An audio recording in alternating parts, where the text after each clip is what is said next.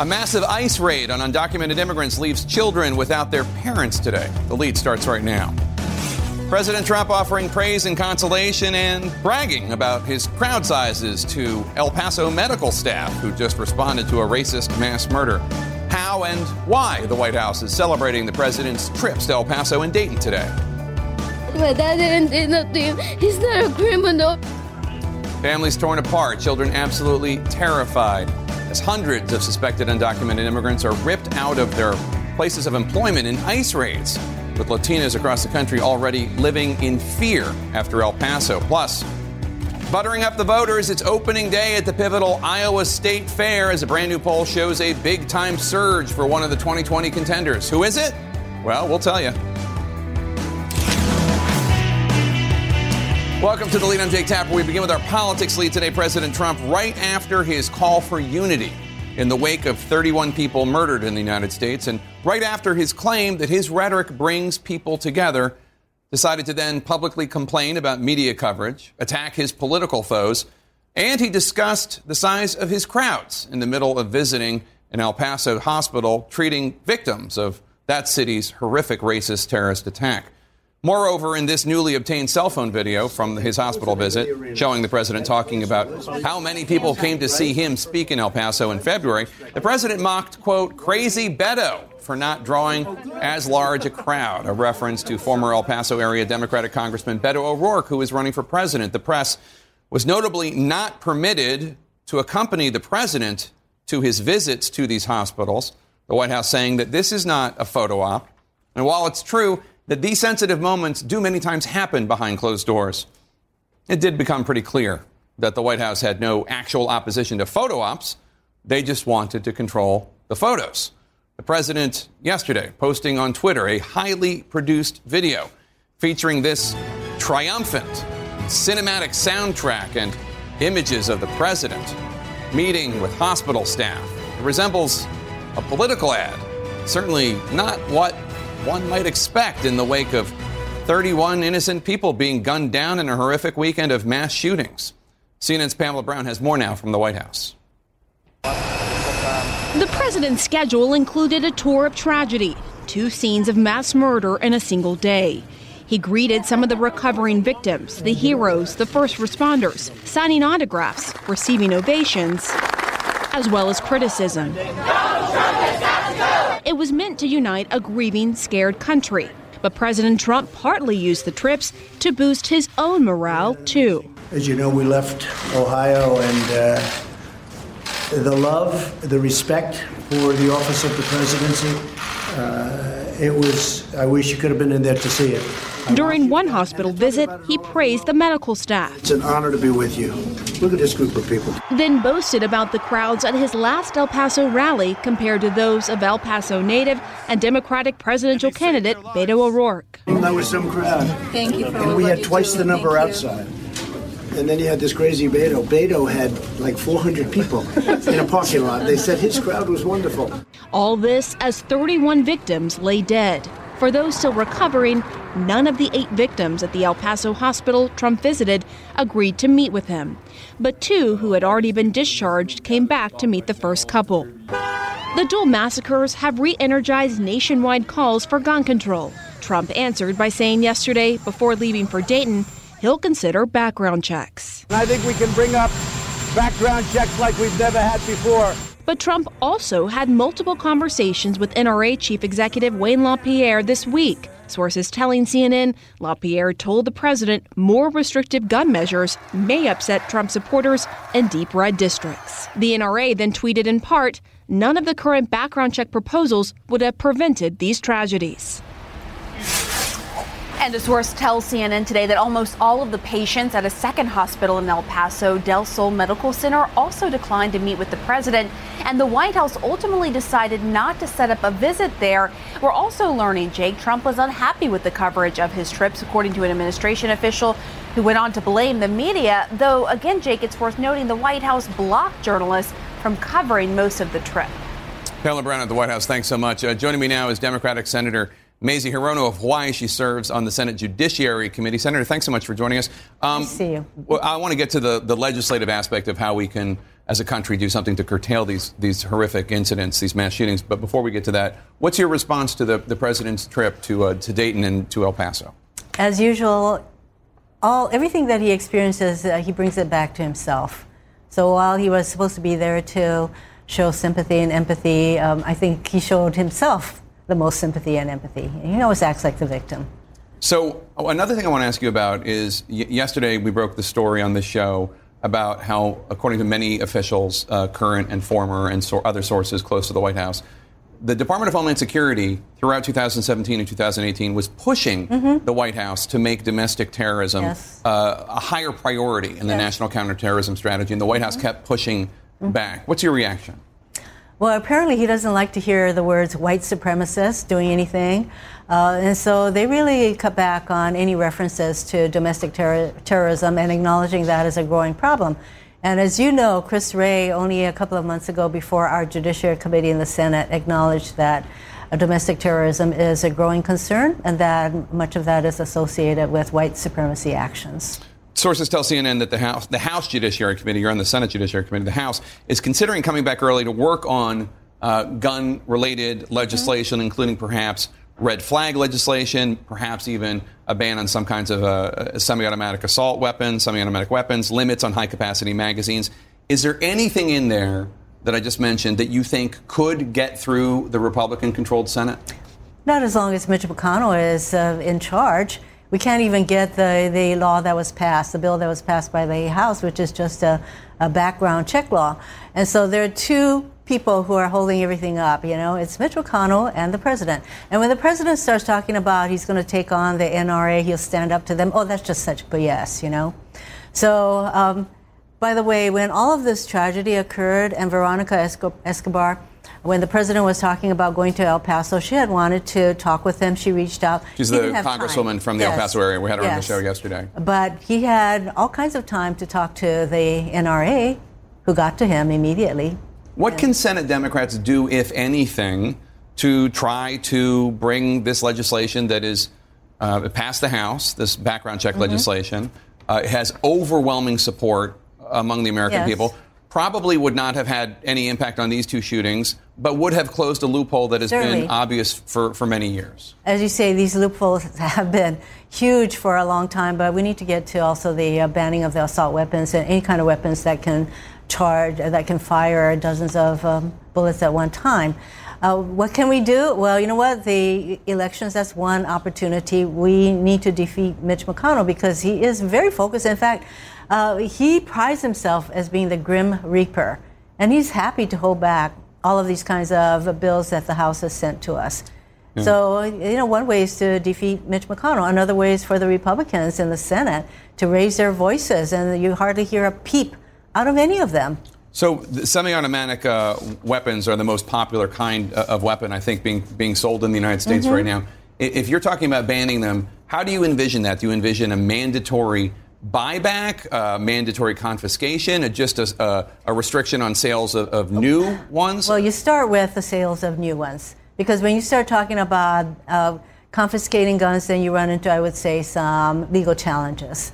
But I think there are ways to encourage people to turn in their firearms. But first, first and foremost, let's just uh, not keep selling new, you know, the, the new sales. That we can stop. All right, Senator Mazie Hirono of Hawaii. Thank you so much for being Thank here. You. I don't know why you're here as opposed to in Hawaii, but we love having you. Thank you so much. Good to be with you. a call to police from a concerned mother about her son possibly owning these assault type weapons. The CNN exclusive about the alleged El Paso gunman and potential warning signs next. Then, children sobbing and hysterical, not sure where their parents are and when or if they will ever see them again. The ICE raid that now has ICE agents scrambling. Stay with us. A CNN exclusive in our national lead now. We now know that weeks ago, the alleged El Paso white supremacist terrorist's mom called the police. She was worried that her son had in his possession an AK style firearm and that he might not be mature enough to handle it. But the family's lawyer says she never gave police her name or her son's name. In the Dayton, Ohio massacre, we're learning more disturbing details about that killer's background. CNN's Ed Lavandera has more now on the two suspected murderers and warning signs that may have been missed. The mother of the El Paso Walmart gunman called police in Allen, Texas because she was concerned that her son owned an AK type of firearm. Lawyers for the gunman's family say the call was made in the weeks before the massacre that killed 22 people and wounded 27 others. Police in the Dallas suburb where Patrick Crusius lived say they have no documentation of the call from the mother, who lawyers say didn't give them her or her son's names. The lawyers also say the mother was worried about her son's maturity to handle the weapon, but that he was not showing volatile or erratic behavior.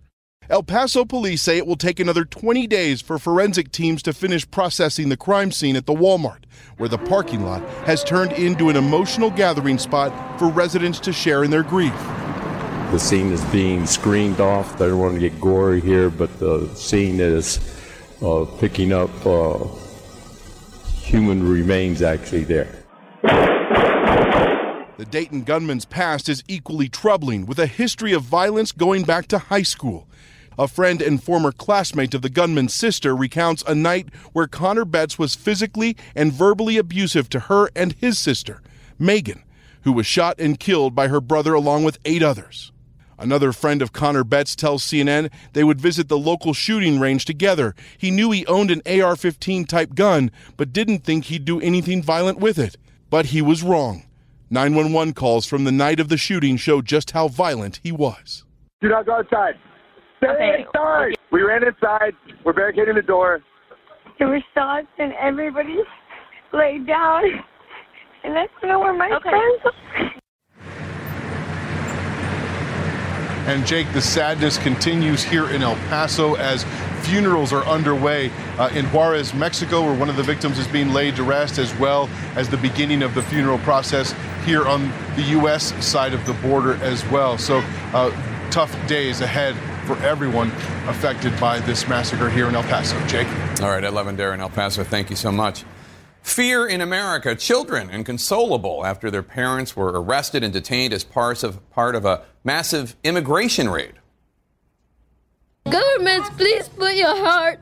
Let my parents be free with the, everybody else, please. Don't leave the child with cryiness and everything.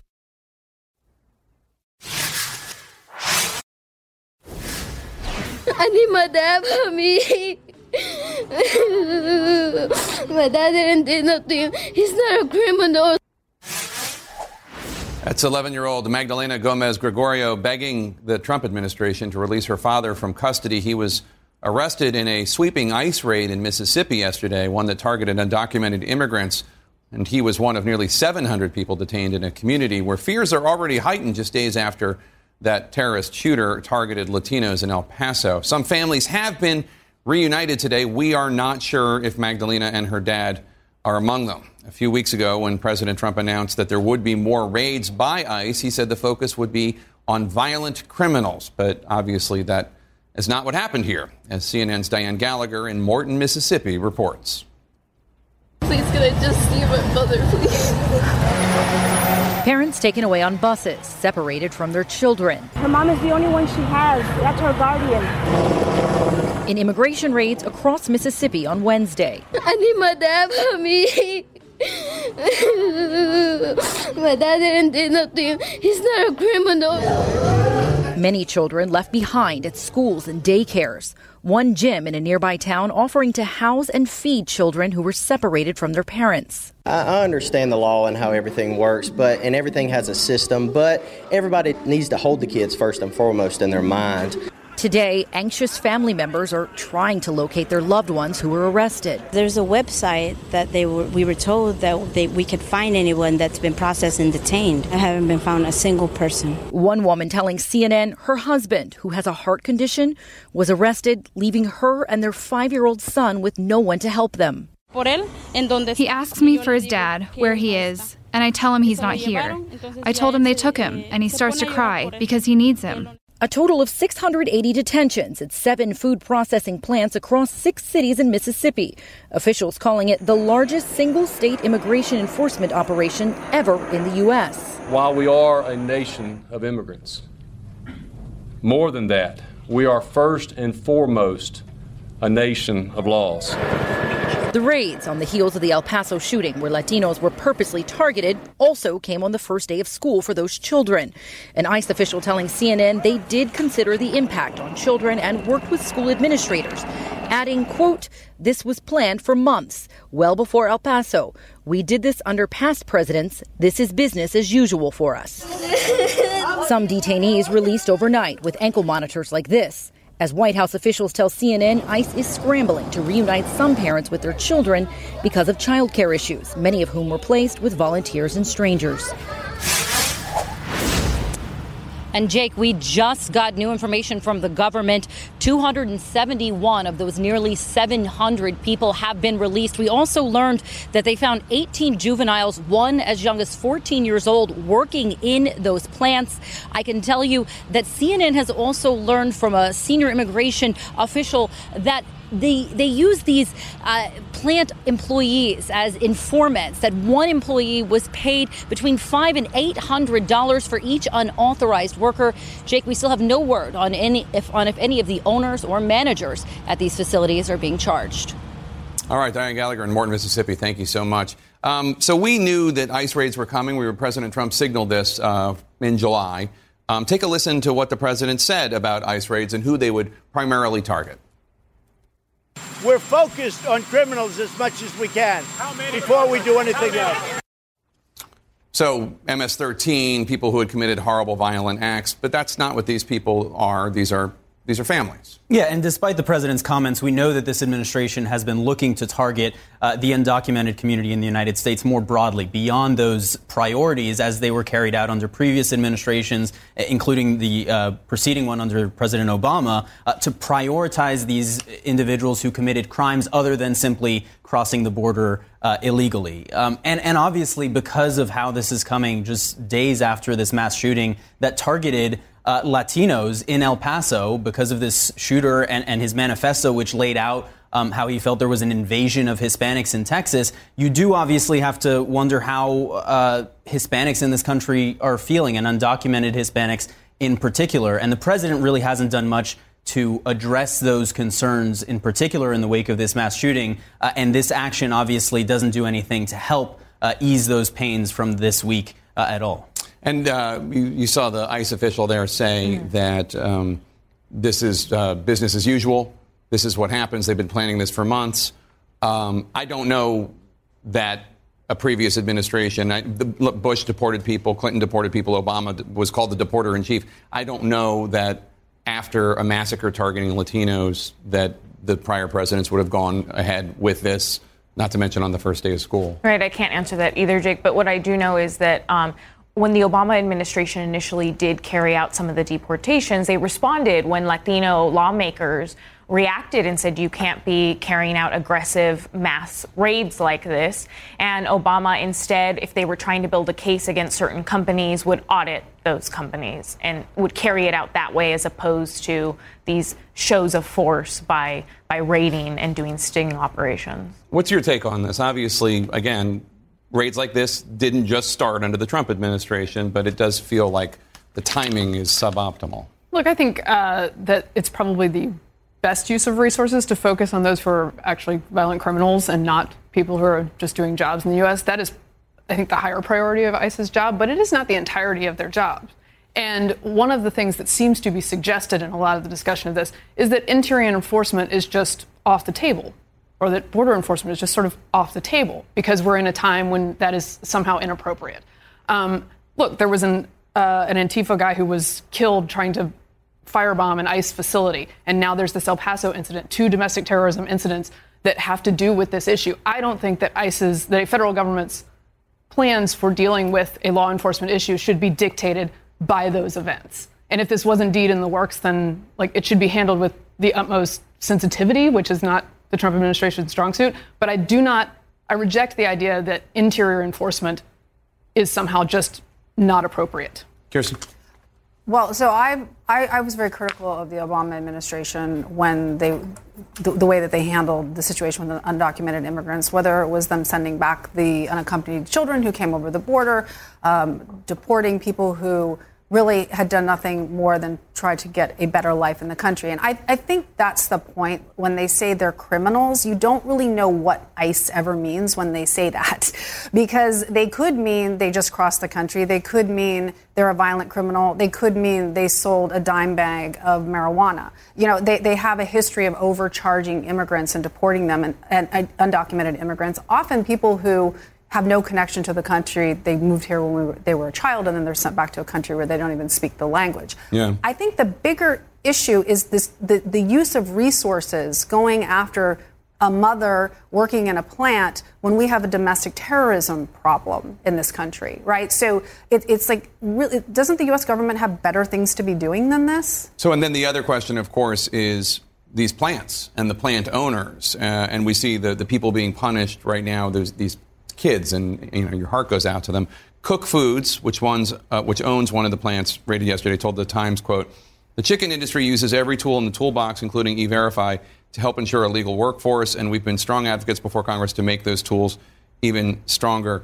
But the truth of the matter is, and I think we all know, these companies, generally speaking, do not suffer much from this, even if they have been, let's face it, exploiting these workers who are terrified, who live in the shadows, who are can't, they can't organize, they can't collective bargain. You heard uh, the report from uh, uh, Diane that that uh, um, some of these kids working there were 14 years old. Mhm. I mean, the, the, the owners get off scot free quite often. It seems. Right, and so that's the question: is whether or not this case that the administration seems to be hinting at that it's bringing is is is actually takes any action against these companies or not, um, and whether or not the ultimate impact is on these children and on these families. And it's they, go ahead. I mean, they shouldn't get off scot free. And they, the problem is that many of these companies and the exploitation that exists is a magnet for the illegal immigration in the first place. But I, I do think also that people are not crazy to think that the outrage is selective here, despite Kirsten's legit consistency on this issue. Many people. It's not like there weren't sad children who were suffering in the wake of Obama's deportations. We just didn't see them. And there was a reason for that because it wasn't as useful to put on TV, I think. That's fair, but also I, I would point out that that this is the biggest uh, single state Mm-hmm. day raid of, of all time, and the U.S. attorney there is, at is- is- at least a decade, is- is- yeah. yeah, at least a decade, of bragging about that. Everyone, stick around. We have some breaking news about the man in charge of carrying out President Trump's immigration policies. What sources say the White House did that almost drove him to resign. Stay with us.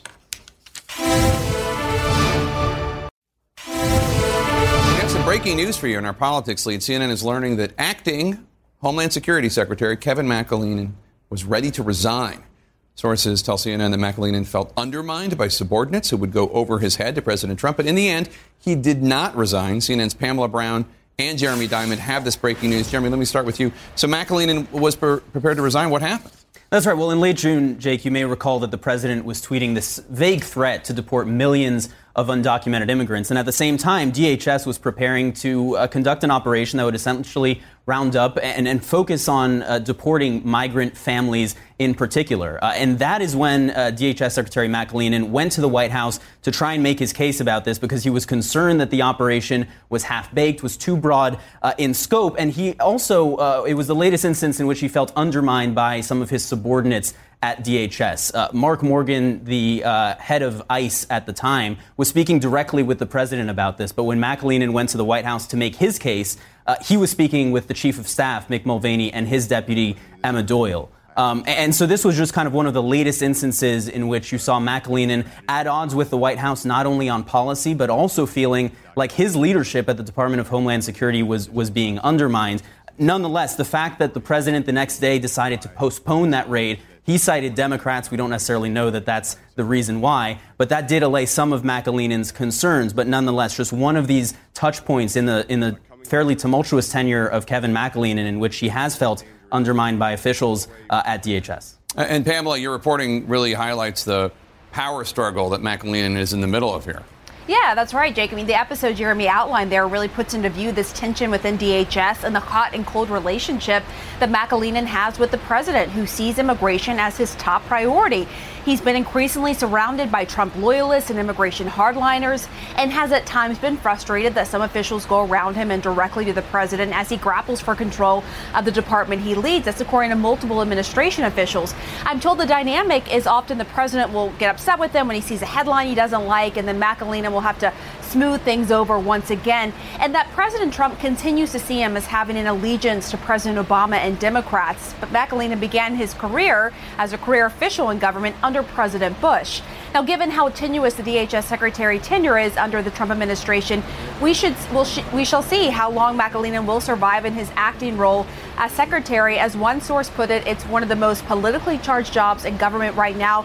But I can tell you, even though his relationship with the president has been tumultuous at times, Jake, he has gained favor among top officials here at the White House, including Jared Kushner, the president's son in law, who he's worked closely with on immigration issues. All right, Jake? Pamela Brown and Jeremy Diam, thank you so much. Appreciate it. Ah, politicians, butter sculptures, deep fried Oreos. The Democratic presidential candidates descending on the Iowa State Fair now as a brand new poll from that state shows one candidate surging. Who is he or she? Stay with us. In our 2020 lead, brand new polling numbers out of Iowa today showing Vice President Biden maintaining his lead, Senator Elizabeth Warren surging, and Senator Bernie Sanders falling among likely Democratic Iowa caucus goers, according to one poll. This at a time where nearly all Democratic candidates are descending on the state of Iowa for one of the most honored presidential tr- race traditions, the Iowa State Fair, where between the fried butter and meat on a stick, you should avoid that, candidates. Candidates will be using the soapbox as an opportunity to win voters in one of the most crucial states where caucuses will be held on February 3rd, less than six months away. Yikes. CNN's Arlette Saenz reports now from Des Moines. Hi, how are you? Good to see you. On the opening day of the Iowa State Fair, Joe Biden laying out the stakes to voters. We really are in a fight to restore the soul of this country. We've led the world in the past because not just that we're the most powerful nation in the world. The former vice president at a must stop for the 2020 candidates, making his pitch to Iowans at the so called soapbox. They want to restore the backbone of this country. The backbone of this country is the middle class. Steve Bullock, the Montana governor, also taking a turn on the stage this afternoon. If you make me the nominee, I will win California, Massachusetts, Vermont. I don't know if those senators could make the same guarantee that they could win Montana, Iowa, Michigan, Wisconsin, Pennsylvania. From the funnel cakes to the pork chops, the Iowa State Fair is a rite of passage for presidential hopefuls. Nearly every Democratic contender making a stop here over the next 10 days to press the flesh with fairgoers and check out the famous butter cow.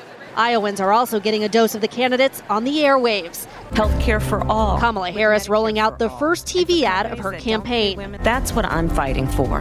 Real relief for families like yours. Two days before her visit to the fair, Elizabeth Warren in western Iowa, explaining why she's labeled the president as a white supremacist. It's just one piece of evidence after another. Biden not going so far when asked. I believe everything the president says and has done encourages white supremacists, and I'm not sure there's much of a distinction. As the 2020 field descends on the Hawkeye state, a new poll of likely Democratic Iowa caucus goers shows Biden holding on to his lead at 28%. He's trailed by a rising Warren at 19%, Harris at 11%, and Bernie Sanders, who has dropped to 9%.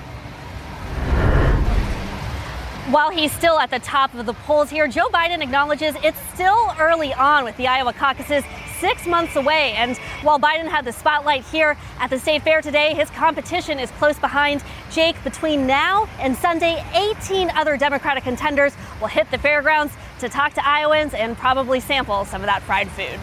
All right, hopefully not the meat on a stick. Arlette Saenz, thanks so much. Appreciate it. So let's go over that latest Iowa poll. It shows Biden keeping his lead at 28%, Warren surging to 19%, Sanders taking a hit, dropping seven points uh, down to 9%. You see uh, Harris in there as well. Um, what's going on? Warren is really resonating, and Bernie Sanders seems to be really dropping. Yeah, those that poll shows that he seems to be faltering a bit, either because Warren is pulling support from him because he hasn't been able to stand out as much in the recent debates. But Warren is showing that her method of slow and steady seems to be paying off. She has a really big ground game, not just in Iowa but also in Nevada, and that's something that Biden is trying to catch up to right now. Even though he, he's ahead in the polls, but on the ground in Iowa, he's been trying to spend more time there, build up his field operation. Are you surprised that the, the Biden has been such a strong frontrunner? I mean, he's still, it's, we're less than six months away until Iowa, and he's still uh, with a commanding lead. No, I'm not that surprised by it because I, when you look at just poll after poll, people are saying they, that their number one thing is they want somebody who can beat Trump. And I think for some reason they look at Joe Biden and they think he's the one because he says he can win over the people in Pennsylvania and in these swing states. I don't think this is sustainable, though. I, he hasn't performed that well in the debates, and and I think that you know Elizabeth Warren has really distinguished herself, and uh, you know I think what she has going for her over Bernie, even though he has really you know his supporters really do love him, is that she's not a socialist, and and when people are looking at somebody who can beat Trump, that is a concern for them, is that they feel like to have the socialism name associated with the Democratic candidate would be something that would sink them. What, what, what do you make of this all? Um, I think pe- people are making that calculation that they think he's essentially a crossover artist, that he can go to Pennsylvania and Michigan mm-hmm. and make these arguments. Do you buy it? I, I think that in the pool they have thus far, as far as sort of like couching his message, that's a great example of how he answered the white supremacist question. He doesn't go quite as far as the other ones on purpose because he knows he's going to have to talk to people who voted for Donald Trump, and he doesn't want to be calling them all of the names in the book before he does that. I think that I think he still probably goes a little too far to make that appeal later. But um, look, he hasn't been strong on the debate stage. But on the other hand, nobody's really taken him out. Um, and so you might end up with this situation where that lane, that other lane, keeps getting filled by another person every now and then. Maybe Harris moves up next. Uh, I prefer the rando lane, as frankly, with the uh, Williamsons and the, the Yangs of the world. But, but that, that, one's not getting prime time. But that is right also now. the question: is like, what are what are Democratic primary voters going to learn about Joe Biden that they didn't know before? That's mm-hmm. going to make those voters who already do support him actually change their minds, or is it perhaps something that they see in these new candidates? that they didn't know before. Right. But so far, it seems like despite the hits that he took at the last debate and how much you know he was pummeled from all sides, his numbers haven't really dropped. So it doesn't seem like any of those attacks uh, hit their mark, at least in terms of those voters who are already saying that they want to vote for Joe Biden. Kamala Harris uh, surged a little bit after the first set of debates when she had that yeah. moment. Uh, but since then, she's kind of plateaued, gone down yeah. in a couple po- uh, polls. She had just uh, released a TV ad uh, in Iowa, six figure buy. Take a look at this little snippet. After we were fed and in bed, our mother would sit up trying to figure out how to make it all work. That's what I'm fighting for. Real relief for families like yours. Not in 20 years, not in 30. Starting my first day as president. Because you've waited long enough to get a good night's sleep. Still introducing herself to voters, really. Yeah, I mean, it's a, I think it's an effective ad. It's, it's great for Iowa. She's focusing on a story that a lot of Americans can relate to, giving a little biography, and so I think that that's good. Um, I had said before, I think whenever you have one of those rocket ship kind of things where you go up, it's often not sustainable. The slow and steady is much more like what Elizabeth Warren has been doing. I think is probably something that's more for the long haul. But I also think, you know, for Biden he has he's really occupying that lane. You know, the uh, electability um, moderate, electability moderate white guy lane. I mean, and and and it, when you look at the other people, they're divided up among a lot of different people. And so even if you were to take Sanders and add it into Warren, I mean, she's doing, you know, once you start, once people start dropping out of the race, I think you're going to start to see it shift a bit when th- people aren't being divided. Six months yeah. is a long time, too. Yes, yeah. it's a long time, but it's also going to be here like that. Yeah. Thanks so much. uh, do you like cheeseburgers? There's a new report with a dire warning, and it's pointing right at cheeseburger eaters. That's next. In our world lead now, the Americans hit hardest by the climate crisis right now might be the ones who feed all of us farmers. A report out today from the United Nations warns that climate change is having a devastating impact on agriculture. CNN's Bill Weir talked to American farmers about this new reality. It's simply harder to grow crops. It's part of our Earth Matters series. We had a very, very wet spring and too much rain to plant. Too much rain yeah. to plant. Justin Jordan is among the millions of American farmers living on an emotional roller coaster that only seems to go down. So this corn is, is almost two feet shorter than it normally is. Thanks to a bizarro spring, he's looking at a 30% drop in yield. It's a kind of feeling of helplessness and stress, is what it kind of feels like. Yeah. So, but you just do what you can with what you have to work with. At least he has a crop. Too many farmers lost everything to epic floods, and even the lucky ones are losing sleep over fear of an early frost, and trade wars, and the highest farm debt in a generation. And on top of it all comes the latest alarming report from the IPCC, which finds that growing food from India to Iowa will only get harder as the climate gets harsher. So we're going to see by uh, uh, mid-century, by current projections, that our number of days above 90 degrees is going to rise from about 17 days per year above 90 degrees in, in a Des Moines. That'll be up more like 50 to 70. The report finds that about three quarters of the Earth's ice free surface has been paved, plowed, or deforested. Great for economies, horrible for nature's cycles. And with all the diesel and fertilizer used to grow the modern meal, they say agriculture is to blame for nearly a quarter of greenhouse gas emissions. But here's the good news. Right now, every corn plant in this field is pulling carbon out of the sky and putting it in the ground. And with the right amount of innovation and financial motivation, a smart farmer can leave it there and still feed the world. Iowa could be one giant carbon sink. And unlike miners and drillers and frackers, they don't have to change careers in order to help save life as we know it. Just listen to all the birds, too. Something you don't hear when you walk out in a cornfield. I mean, there's just so much more, like I said, not only the plant biodiversity, but the wildlife it's diversity. Life. It's exactly. Life. Exactly. Justin takes advantage of a federal program that pays him to let part of his fields go wild, which brings higher yields in the long term. Over in Nebraska, Brandon Honeycutt is trying out cutting edge science funded by Bill Gates that uses bacteria instead of synthetic fertilizer, the stuff that creates ocean dead zones and red tides. That's all a petroleum based kind of products industry that we live in. And the more we can move to a more natural, bacterial based, I think that's better for all of us. And even some conservatives like Ray Gasser are joining this green revolution, even though the Republican refuses to blame a warming planet entirely on human habits. So, how do you feel about big members of your party, even the president, casting doubt and skepticism into whether or not humans can even help stop this? Well, I think it's more about not having uh, severe regulations. You know, I think uh, one size fits all regulations really does not fit agriculture anywhere. But like many Republican neighbors, he still embraces wind energy, cover crops, and soil conservation. As we farm a little bit differently, as we sequester nutrients and carbon, you know, we're all, you know, we're doing the right thing, you know, and that's what it's about. It's trying to do the right thing. We all want to do that. Absolutely. And it shouldn't be political. Amen, brother. It is a great sentiment, but of course, everything in America is political these days, especially Iowa on State Fair weekend. Elizabeth Warren put out her big farm plan yesterday. It'll be interesting to see how many other candidates, Jake, have farmers at the table as they uh, propose new ways to think about a green revolution 2.0. All right, Bill Weir, thank you so much. Appreciate it. You can follow me on Facebook, Instagram, and Twitter at Jake Tapper. You can tweet the show at The Lead CNN. Our coverage on CNN continues right now. See you tomorrow.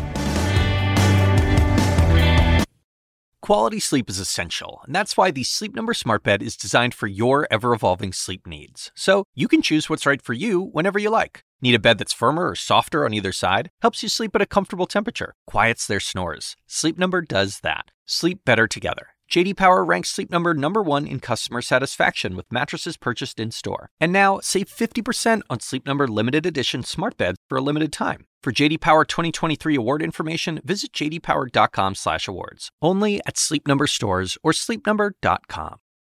I'm Dr. Sanjay Gupta, host of the Chasing Life podcast. In honor of our 10th season, we want to hear from you. Leave us a message at 470-396-0832 and tell us how you chase life. It could be used on an upcoming episode.